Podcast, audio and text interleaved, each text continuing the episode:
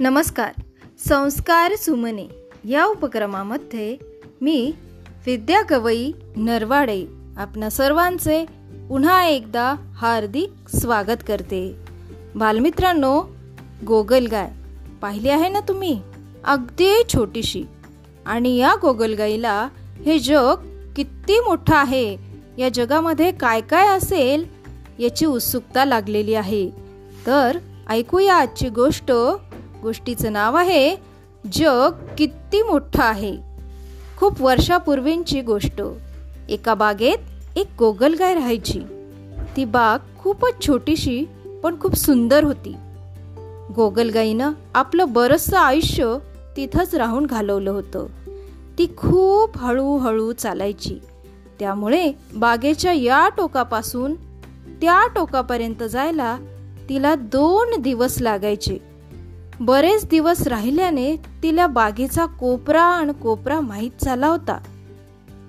बागेचा कोपरा आणि कोपरा जरी माहीत असला तरी गोगलगाय कधी कधी विचार करायची या बागेच्या बाहेर काय काय असेल? कसं असेल बाहेरचं जग? बागेच्या भिंतीला एक छिद्र पडलं होतं. गोगलगाय ते रोज पाहत असे. तिला आठवलं.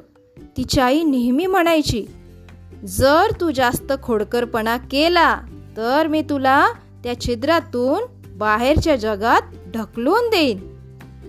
बरेच दिवस विचार केल्यावर गोगलगाईने छिद्रातून बाहेर जाण्याचा प्लॅन आखला. मी बाहेर जाऊन पाहीन की बाहेर जग आहे तरी कसं? असं म्हणत तिने आपलं सामान गोळा केलं आणि निघाली. दुसऱ्या दिवशी पहाटे ती प्रवासाला निघाली. हळूहळू बाग मागे पडू लागली. छिद्रातून ती लवकरच बाहेर पडली.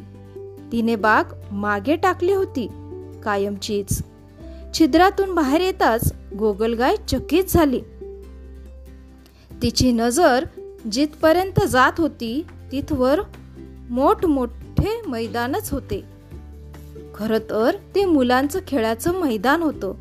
पण गोगलगाईनं एवढी मोठी जागा कधी पाहिलीच नव्हती.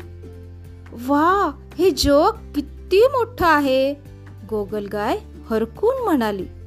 तिचे छोटे छोटे डोळे लकाकत होते. गोगलगाय डोळे भरून सर्व पाहत होती.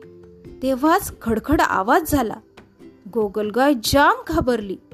तिला वाटलं आभाळच पडलं की काय? आणि ती आई ग असं म्हणत जोरात ओरडली. नंतर तिच्या तीच स्वतःवर हसू लागली. कारण तिच्या अंगावर एक करड्या रंगाचं वाळलेलं पान पडलं होतं. वा हे जग किती मजेदार ठिकाण आहे ती हसतच म्हणाली. गोगलगाय पुढं पुढं निघाली. रस्त्यात एक दगड पडलेला होता. तिला वाटलं किती मोठा डोंगर आहे हा. ती त्यावर चढून जगाला उंचावरनं पाहू लागली. पुढं आल्यावर तिने पहिल्यांदा लाल मुंग्या पाहिल्या. त्या आपल्या हडकुळ्या लांब पायांनी सतत इकडे तिकडे करत होत्या. एक खार टुनुक टुनुक उड्या मारत एका झाडावरून दुसऱ्या झाडावर पळत होती. गोगलगायला दूरवर एक चेंडू गडगडत जाताना दिसला. त्याच्या मागोमाग एका एक कुत्रा वेगाने पळत होता. वा या जगात सगळंच कसं वेगानं घडतंय? बागेत सगळं कसं हळूहळू चालायचं? अगदी माझ्यासारखं. अचानक गोगलगाईनं असं काही पाहिलं की तिला गरगरायला झालं. काय पाहिलं तिनं असं? गंमत ही होती की तिने आजवर बागेतली लहान सहान झाडं झुडपच पाहिलेली होती.